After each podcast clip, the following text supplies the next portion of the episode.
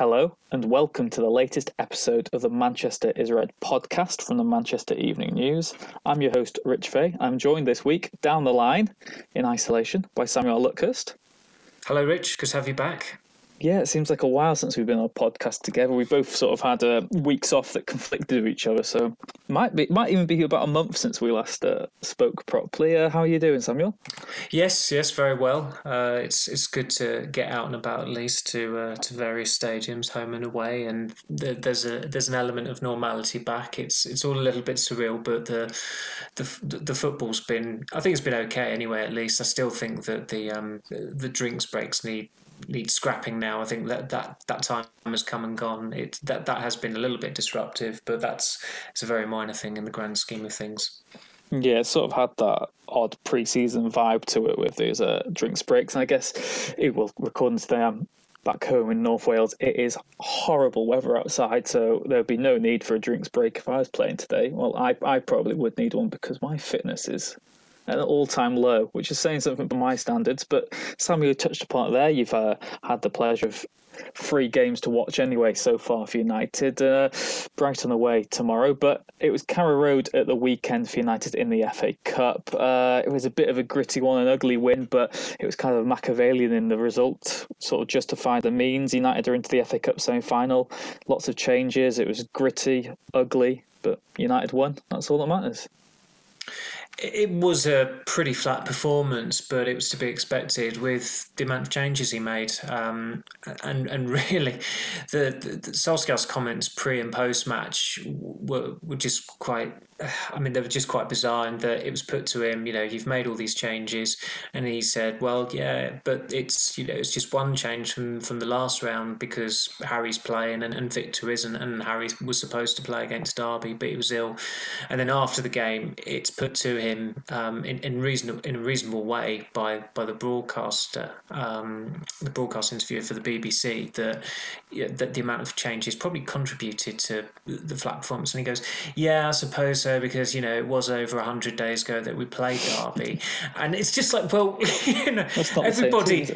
I, I know it's, it's like it's nobody would report it as there's one change from the uh, the previous round against Derby. It was there have been eight changes from the midweek game against Sheffield United. That that is always a recipe for disaster. We were talking on, on Friday in, in in your absence about how many changes they should make, and you know, I mean, I even said that you know four or five is, is kind of a sensible amount. You do you do need to rest players. You don't need to play everyone. You are coming up against the, the basement club, the Premier League, who are pretty much a championship team in, in all but status. But it was almost as if Solskjaer did treat them as a championship team and a championship team like worse than Derby. But Norwich have got something about them and just the just the plethora of changes was so so counterproductive. I think if you look at it, you think, okay, Romero coming in. I know he made a mistake for the goal; he, he was culpable, but it's logical. Bailly is logical. Um, taking Wan-Bissaka out of the team is logical. Putting Dalot in is illogical. He's not been on the bench recently. Brandon Williams has. Uh, Williams played at right back against Lask in, in March as well behind closed doors game if you want to bring that into it play him ahead of Dalot. Dalot was dismal. Uh, Lingard didn't deserve to start, but started. Um, with the midfield, McTominay and Fred coming in, fair enough. You've got Fernandes. That that is a trident that should be good enough to see off Norwich. But the biggest problem was what was ahead of them, and it was a front three that was just so lacking in pace um, players that were starting for the first time in a, literally over 100 days in an FA Cup game uh, against a team that were pretty much at, if not full strength, but Norwich's main players were, were all starting at the weekend. And the players were out of position. You've got Mata on the right wing, he's never a right winger. Lingard, uh, it's, it's difficult to pretty much fix on one position for Lingard because he's just had such a varied career in different positions and he's been so bad for so long. And you can make an argument he can play from midfield, he can play from the right wing, he can play off the striker, but nobody would ever say he's a left winger. I don't think anybody would really say he can play on the left wing.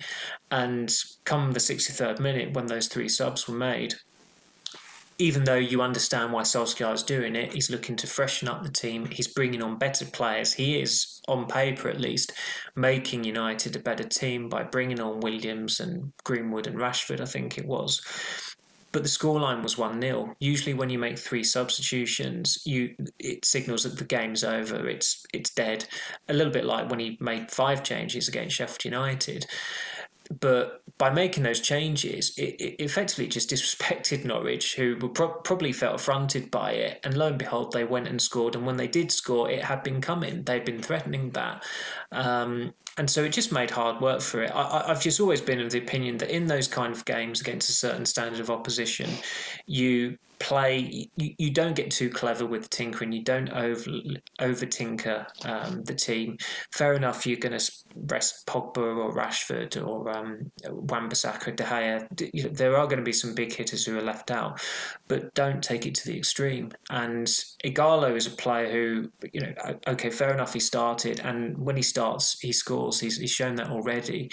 He is a reliable uh, squad squad rotation player unfortunately for United, Lingard is not. Um, Mata, prob- most of the time you probably say he is, but given this was his first start in 100 games, he clearly wasn't reliable because he didn't play well. Dalot definitely isn't. He just is. It's, it's been a season to forget for him, and it's just amazing how how much that can impact a team's flow. Um, and United were not good, and it wasn't a surprise, I suppose, that the match winner in the end came from someone who is absolutely irregular in, in Harry Maguire, who probably um, throughout the course of the game was, was at his best when he was in the uh, when he was in the Norwich penalty area. I guess, like you touched upon there, the fact that Maguire is the man who scored in itself as well. It, I mean, from United point of view, surely it must be worrying the fact that United's maybe even lack of a plan B. By the end of the game, they had four strikers on, all of them congested into the same part of the pitch, players struggling to get on the ball. It wasn't very uh, creative. It was quite desperate from United when they were searching for that winner. And like I say, it was Maguire who got the goal. Do you think it is concerning the fact that United were in desperate need to get a goal against 10 men? They packed all the players into one position of the pitch just it didn't it, like I said it just seemed desperate for me the way that United had to eventually win it. I mean they did win it. You've got to give them credit for that, but it was very unconvincing. It, it reminded me of the uh, 2004 uh, Cup semi final at Villa Park when United were holding on against Arsenal. And I think Arsenal started that game, it might have been Bergkamp and Reyes who started. I think by the end of the game, they had four strikes on the pitch. I think it might have been Bergkamp, Reyes, Kanu and Henry. It might Wiltord might have been one for, for the other or something like that. But they literally had four strikes on at the end of the game. Ferguson said afterwards that actually the substitutions Arsenal made made it easier for United because all they did was they, they went top heavy and they didn't really have a link uh, or a, a, a, dexterous link, if you like, to to create these chances. United held on and they won. Um, I mean, I, I could see the sense in, in Martial coming on and, and taking Bailly off because Norwich were down to ten men. You wanted an extra attacker on, but you you've always got to have that that link there. And I think Matic actually went. I think he dropped back into defence with Maguire, and that was always the caveat with it, in that Matic can knit things together very well. He's been playing well pretty much all or the calendar year, you probably want him further up top. And of course, the goal came about because someone had the uh, perceptiveness to find that pass. It was a very clever ball from Pogba. There was an element of luck after it. Uh, but it just showed that when they kept the ball on the deck, when they played it patiently, they created chances. They were doing pretty well towards the end of regulation time, but then come extra time, uh, the composure just left certain players, nerves kicked in. Fernandes, who is the man who could, really could do no wrong, became the man who could do no right. He had a really tough time in extra time, uh, but they, they found a way in the end. I, I, was I was pretty convinced. I said at the time I, I wasn't at the game. Obviously, Ty was at the game, uh, but I said. Um, to who I was watching it with, I, I can't see United not scoring these next 30 minutes. But I must admit, when Maguire had that header that Krul kept out, um, you know, it was, a, it was a very good save. I did at that point think, oh, maybe it's written in the stars that Krul is going to be the match winner here again because, you know, if it went to a penalty shootout, you would have fancied Norwich, even though Romero's got a decent record from, from spot kicks. I always feel robbed watching them when I get when there's a winner that late into extra time. I always think, oh, why yeah. just score? I want the I want the novelty penalties when it gets to that stage. Ordinarily, I think anybody anybody not connected with United would want that scenario, but I think for those covering it, you, you just want want it over and done with as soon as possible. So get it, over, it was it was, it was a godsend. Yeah, yeah, absolutely. Um, you mentioned the FA Cup there. United now into semi-finals. Uh, Solskjaer joked about it today in his press conference at Chelsea. Again, he said seemed to be playing them every weekend. Of the three teams left, you could argue that Chelsea are the team I'd wanted to face the most. I mean, it's it was either Arsenal, City, or Chelsea. Arsenal, the only team they've not beaten this season. I know they've got a terrible record against Arsenal post Wenger. I don't think they've actually beaten them. Um, Emery had had a win last season, and there was there was there've been a couple of you know really error laden draws at Old Trafford, and the game on New Year's Day was was a pretty abject performance as well. Um, I, I wasn't surprised in the slightest that the, the big teams actually got through in the end. I think Leicester just have lost their nerve uh, pre and post lockdown. They've not been on, in good form for quite quite some time. Chelsea look buoyed since they've come back, probably because they've done some good business in the transfer market. Obviously, Ziyech's going to happen, Werner's going to happen. Their squad looks a lot lot stronger um, for next season, and that's that's a bit of a fillip that they've had, especially since they're not going to get anywhere in the Champions League. You would think, and City going to Newcastle. I, I don't think anybody ever expected Newcastle to, to, to get through against City there. So it's, I mean, it, it's good in some ways because I don't think you want a scenario of the 2008 semi-finals where it was what Portsmouth, Cardiff, West Brom, and Barnsley. I think uh, you, you, want some underdogs in in the reckoning to win the FA Cup, but not too many. I think it's probably too strong for uh, most neutrals' taste. It would have been better if you'd have had Sheffield United and Leicester in there um, Newcastle, there's, uh, yeah. I mean, if, if you're Jake Humphrey, you might be of that persuasion.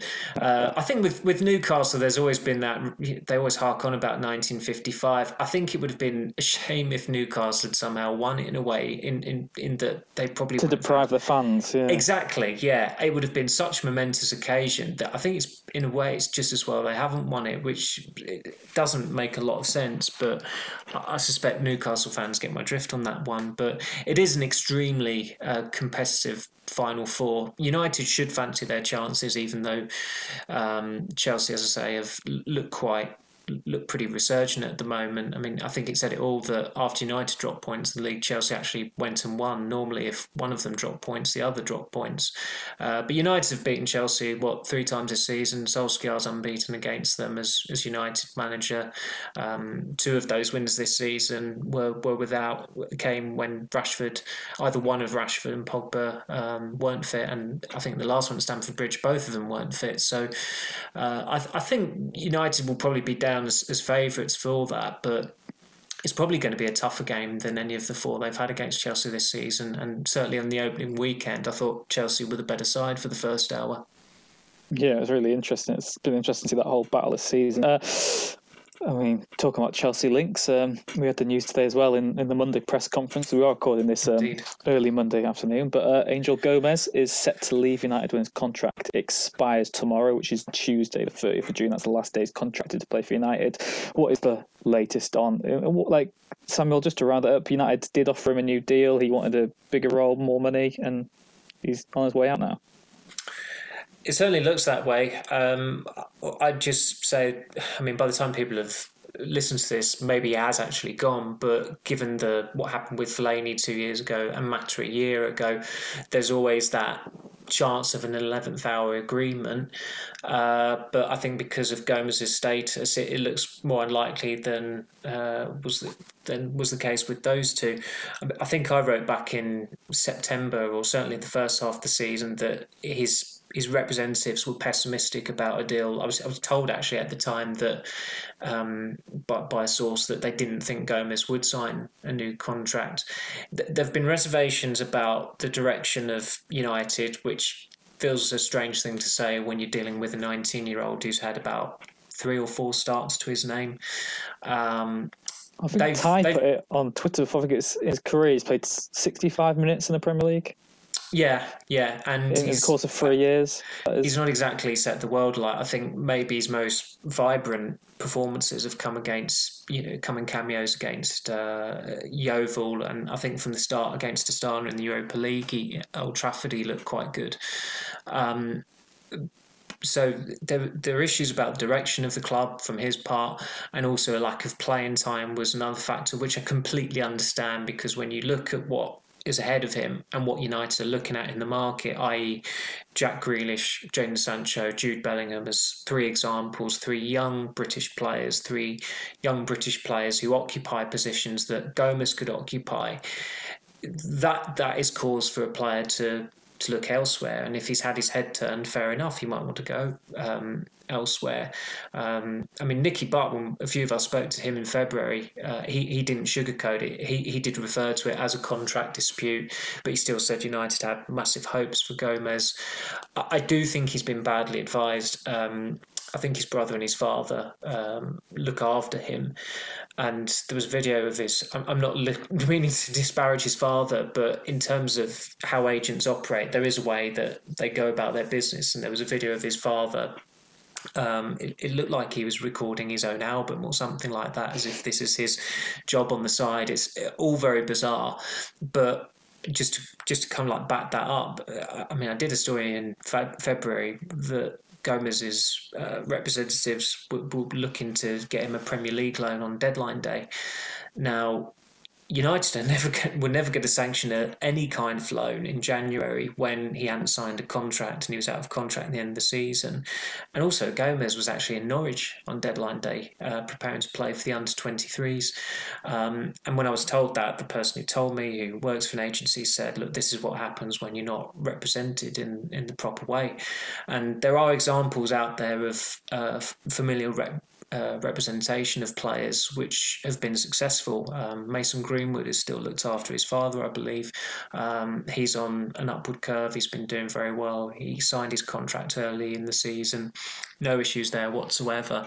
I think with Gomez, where there's always been, I mean, you go back five years or six years ago when he was 15 or 14 um, there was hype about him it's he was one of those players who people whose name people knew in their in their early teens, and sometimes that can build up a reputation of a player that is is possibly undeserved when you've just got to look at what they've done at first team level um, and and wonder, you know, why they have this hype about them. But he is a very good player. We've seen that. I can understand why there's hype.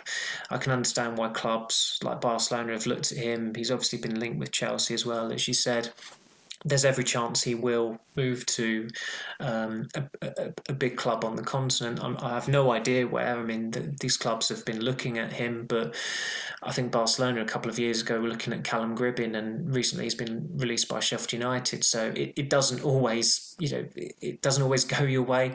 Um, Tosin Kehinde was an example a couple of years ago where his camp were very, very keen to ramp up interest in him. It's it's just the way these things go when a player comes to the end of their contract, but more often than not, the player ends at a very underwhelming club that is befitting their um, their their their status in the game and, and their stature. So it, it is a risk if Gomez does decide to leave on a free, but he has he has cachet about him in that he, he was part of that England under 17 squad that won the World Cup with Foden and Sancho and, and Callum Hudson Odoi. He has played for the United first team, uh, Nani's cousin, the picture with Ronaldo. You know, he should get a very good club. If he doesn't get a very good club, then he needs to ask questions of his brother and his father. But from United's view viewpoint, it, it is a shame because he's been at the club since you know he first you know first turned up at Carrington when he was, I think he was about he was so small he was at Ronaldo's hip height um, in that in that picture of, of the two of them, and he's you know he identifies himself as as a lad from Salford, so for them to lose someone who's uh, been in the academy for, for well over 10 years, pretty much, it, it is a shame, but it's not like a Paul Pogba situation in 2012 when at that time you knew United had absolutely dropped the ball and they, they were losing a player who could develop into a world class talent.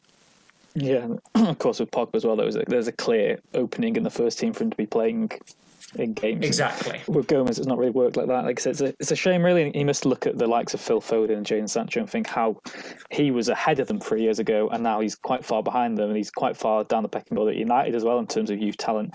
You know, he, he used to be the poster boy for United's youth system, and now there's Williams, even Chong and Greenwood ahead of him, and you've got more players like Ethan Laird's been tipped for a, a call up, and so is Teden Mengi. So yeah, Angel Gomez looks like he's going to leave. It'll be the end of an era, sad one, but it'll be interesting to see where he ends up. And uh, it's going to be interesting to see what happens at the end of this week, Samuel. It's a big, big week in the race for the top four. We'll talk you through the fixtures quickly here. So, tomorrow, Brighton versus United. Wednesday, Everton, Leicester, West Ham, Chelsea. Thursday, Sheffield United, Tottenham. Saturday, Leicester, Palace, United, Bournemouth, Wolves, Arsenal, Chelsea, Watford. And then on the weekends, well, it's Burnley, Sheffield United, and Tottenham, Everton. It seems in a week's time, Samuel, we'll have a very, well, much clearer picture of who's actually in good shape to get into the top four at the end of the season. But United on this 14 match unbeaten run, Brighton away, Bournemouth at home, surely they can get to 16. Well, it's it's a strange one because they're coming up against teams, uh, poor teams that they've lost against this season. Um, Brighton, they obviously won, but they've, I mean, the, the two defeats they've had at Brighton in recent years have been absolutely abject. I mean, the, they, they really don't want to complete the horror trilogy on that one, but they lost at Bournemouth, they've lost at West Ham, they dropped points at Southampton, they dropped points against Aston Villa. Uh, Newcastle as well. Newcastle. So it's. Um, I mean, obviously they're not coming up against Newcastle between now and the end of the season, but the, the, the, teams they are coming up against, the majority of them, they've actually not just dropped points against, but but lost to, and I think it's I think it's something like twenty three points they've dropped against the bottom half team. So that's a huge amount when you factor in if you were to just if you just dropped half of uh, that many points, United would be in a very, very comfortable position in regards to qualifying for the Champions League next season. I think that the upside now is that they, even though they've got away games, they are pretty much neutral venues. Um, Norwich played pretty commendably at the weekend, but they have now lost three out of three at home since the season restarted.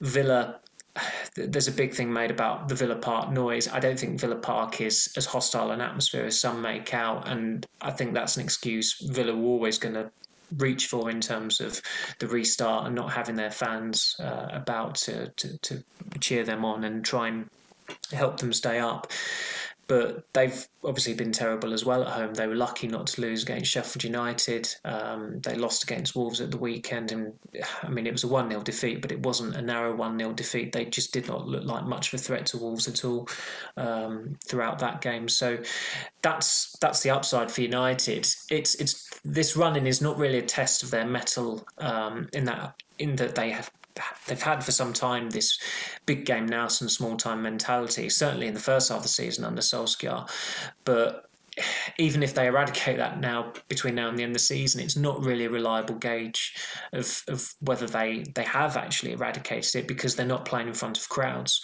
um, which is you know is good news for them because it means they should they should accrue more points. I think in terms of United playing at home, it's just you know because of the sheer quality they have. I think that's always going to be intimidating for, for clubs going there. I mean, West Ham look absolutely atrocious at the moment, and I think if they do stay up, it will only be by virtue of poorer teams going down below them. They, they are that bad. I think that was the worst thing about United's defeat at West Ham in September. West Ham were actually bad that day. They lost to a bad West Ham side.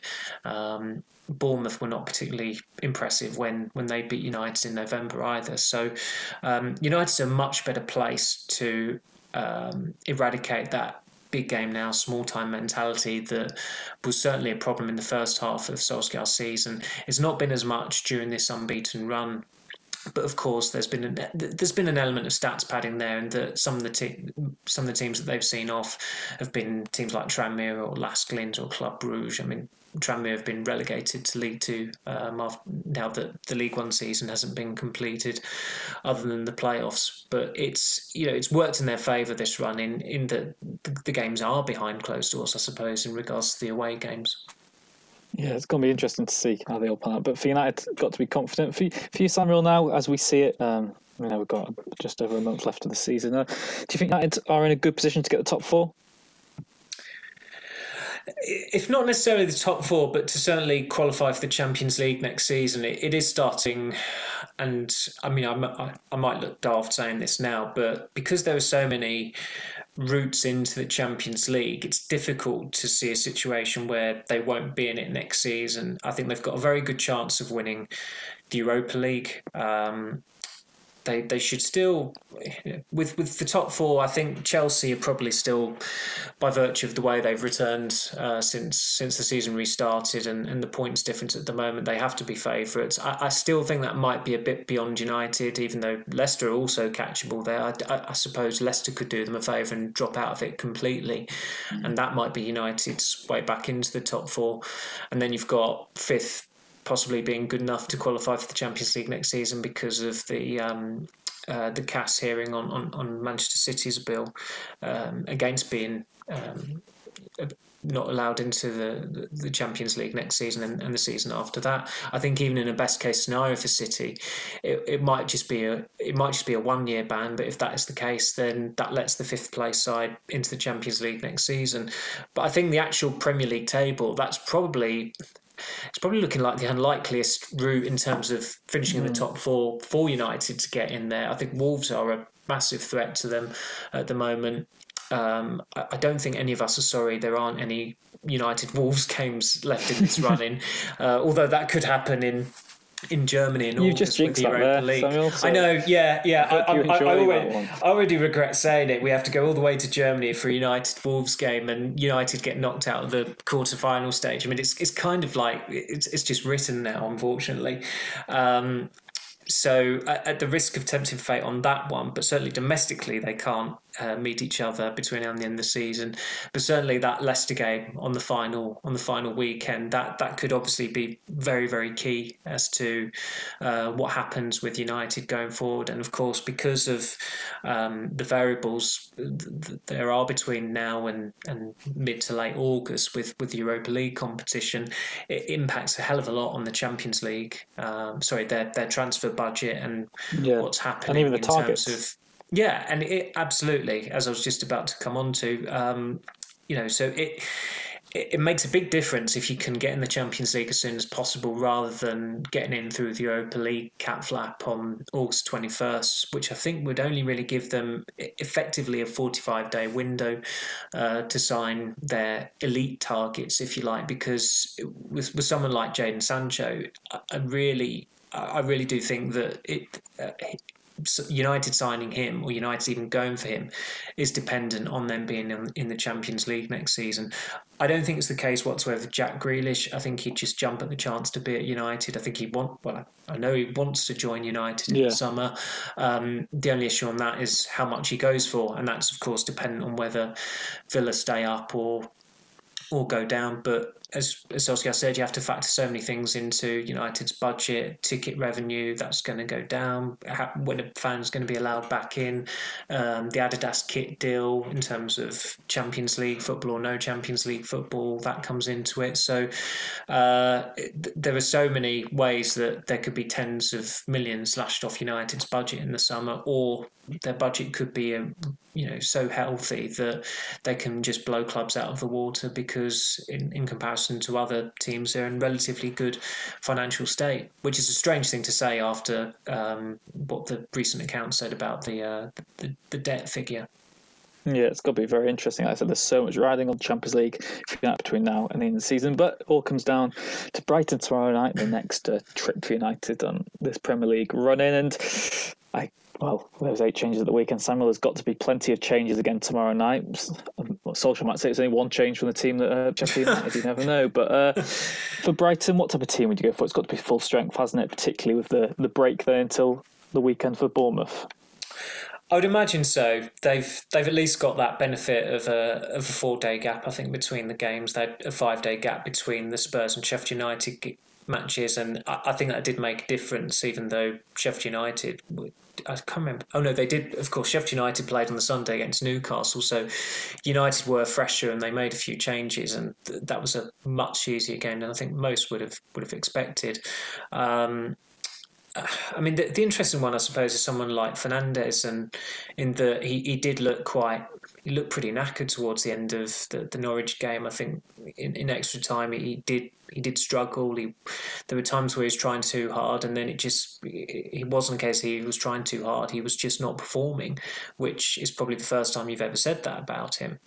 Um, so does does he have a rest? But the flip side to that is, of course, you know, he's deemed so essential, whatever the competition, whatever whoever whatever the opposition is, that he probably has to start.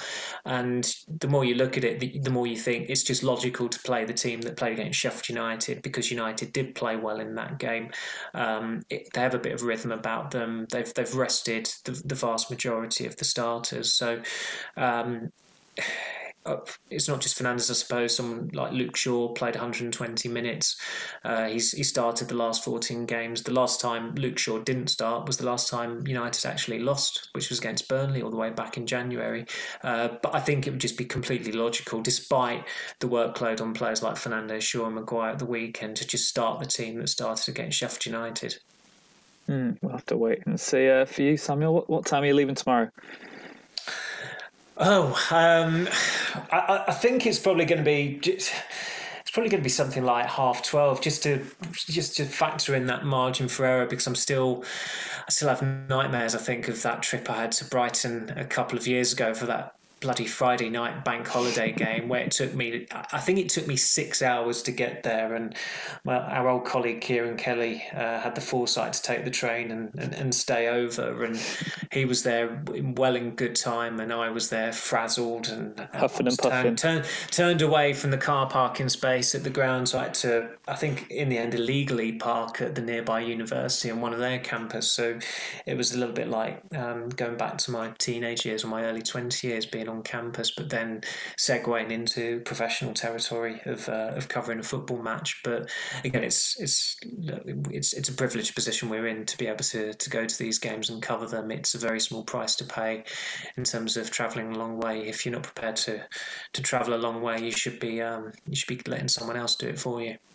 Yeah, and Brighton always a warm welcome. Not been a warm welcome for United in the Premier League. They've never beaten Brighton away in the Premier League. They haven't beaten Brighton away since 1982. Could all change tomorrow night. Uh, we'll be back later in the week to see what happened at the Amex Stadium, and we'll look ahead to the weekend game against Bournemouth. So, safe travels to you, Samuel. All the best for tomorrow. Thank you very much. Like I said, we'll have all the live coverage of Brighton versus Manchester United on the Manchester Evening News website. Of course, we'll have our dedicated live blog, and we'll have all the reaction from Solskjaer and his players. But please do join us again later in the week for the next episode of the Manchester is Red podcast. And if you haven't already, please do leave a like and subscribe, and we will see you again next time.